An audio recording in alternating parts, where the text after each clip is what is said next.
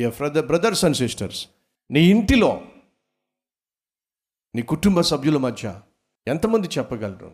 మన కుటుంబంలో దేవుడు ఆశించినట్టుగా జీవించే వ్యక్తి ఎవరైనా ఉన్నారంటే అదిగో అతనే.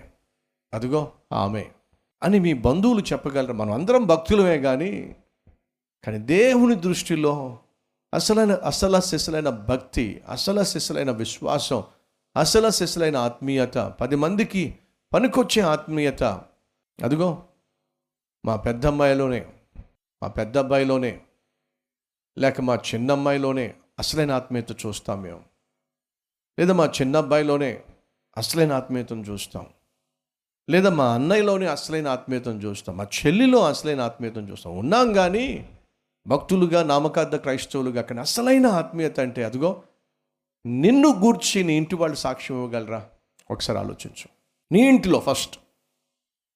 ఇక బంధువుల దగ్గరికి వస్తే మన బంధువులు చాలామంది మన బంధువులు క్రై క్రీస్తుని నమ్ముకున్నారు కానీ మనం కాదు అసలు.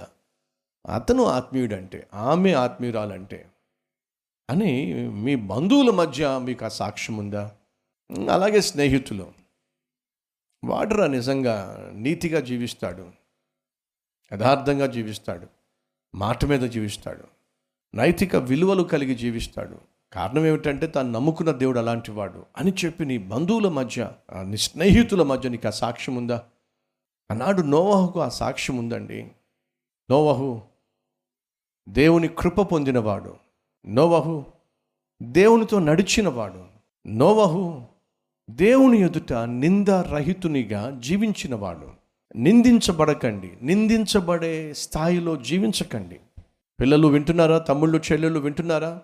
ఏడైనా ఏడున్నరైనా ఎనిమిదైనా మీరు లేవకుండా మంచం మీద దొర్లుతూ ఉంటే ఏ తండ్రి అయినా ఏ తల్లైనా మౌనంగా ఉండలేరు.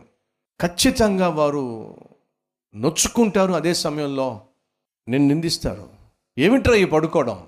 రోజు రోజుకి సోమరిపోతులా తయారవుతున్నావు సోమరిదానిలా తయారవుతున్నావు. ఇలాగే జీవిస్తే దరిద్రం వస్తుంది నీకు. చదువు సంజలు లేకుండా బజార్ను పడతా వెళ్ళి. ఇలా తిడుతూ ఉంటారు తల్లిదండ్రులు పిల్లలు పొద్దుట లేకపోతే. మీ నాన్న మీ అమ్మ నిన్ను ప్రొద్దుటే లేపాల్సి వస్తుంది అంటే తమ్ముడు చెల్లి వినో నువ్వు సోమరోడివి బాధ్యత లేనివాడివి. వాడివి అలాంటి మీలో కొంతమంది బిడ్డల సంగతి పక్కన పెట్టండి. మా ఆవిడనే లేపాల్సి వస్తుంది ఇప్పుడు మహాతల్లి పాపం. జ్ఞానము కలిగిన స్త్రీ పెందల కడనే లేచి పెందల కడనే లేచి తన నడుము బిగించి తన ఇంటి వారికి పనిని ఏర్పరుస్తుంది. తన ఇంటి వారికి భోజనమును సిద్ధపరుస్తుంది. జ్ఞానం నేను మాట్లాడుతుంది జ్ఞానం కలిగిన స్త్రీ గురించి అండి. మరి ఈరోజు నువ్వు జ్ఞానం కలిగిన స్త్రీవో అజ్ఞానివై నీ ఇంటిని కూల్చుకుంటున్నావో ఒకసారి ఆలోచించు. నిందారహితంగా జీవించకండి. ఇంట్లో కావచ్చు మీరు ఎక్కడున్నప్పటికీ కూడా. నోవహు తన తరము వారిలో నిందారహితముగా జీవించాడండి. ఏ ఒక్కరూ కూడా నోవహులో లోపాన్ని కనిపెట్టలేకపోయారు. ఏ ఒక్కరూ వేలు పెట్టి చూపించలేకపోయారు. దానికి కారణం ఏమిటయా అంటే నెంబర్ వన్ కృప పొందినవాడు. నెంబర్ టూ దేవునితో నడిచినవాడు. ఫలితము నిందారహితముగా జీవించినవాడు. అంతేకాదండి నోవహు దేవునిలో తన కుటుంబాన్ని నడిపించాడండి. ఈరోజు కొంతమంది భర్తలకు వారి భార్యను మందిరానికి నడిపించలేకపోతున్నారు. దేవుని సన్నిధికి నడిపించలేకపోతున్నారు. పెళ్ళై పది సంవత్సరాలు పదిహేను సంవత్సరాలు ఇరవై సంవత్సరాలు. డెబ్బై డెబ్బై ఐదు సంవత్సరాల వయసు ఉంటుందండి. ఒక పెద్ద ఆయన నా దగ్గరికి వచ్చి ప్రార్థన చేయించుకుంటాడు. ఎంత ఆశతో వచ్చి ప్రార్థన చేయించుకుంటాడో ఎంత ఎంత నమ్రతతో ప్రార్థన చేయించుకుంటాడో. అయ్యా అయ్యా నేను నా భార్య రక్షించబడాలని ప్రార్థన చేస్తున్నాను. మీరు ప్రార్థన చేయండి. ఇంతకీ నా భార్య రక్షించబడుతుందంటారా? వయసు డెబ్భై సంవత్సరాలు పైబడింది. ఎంత నమ్రతతో అడుగుతాడో. అడుగుతాను నేను.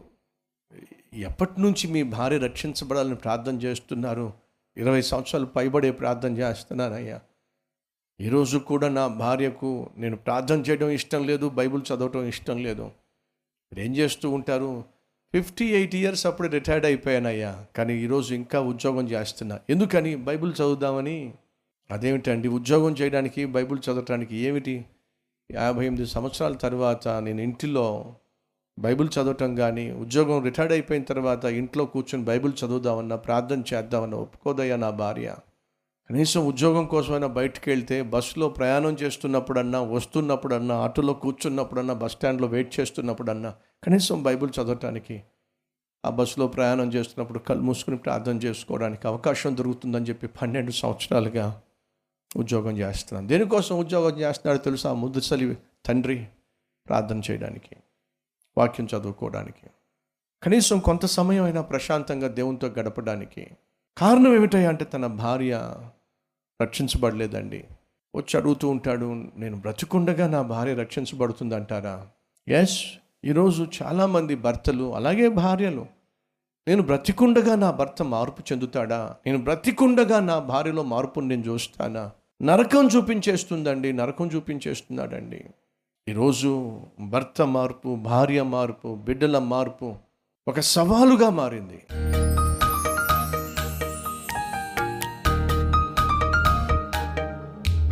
ప్రభా నీ కృప నాకు కావాలి.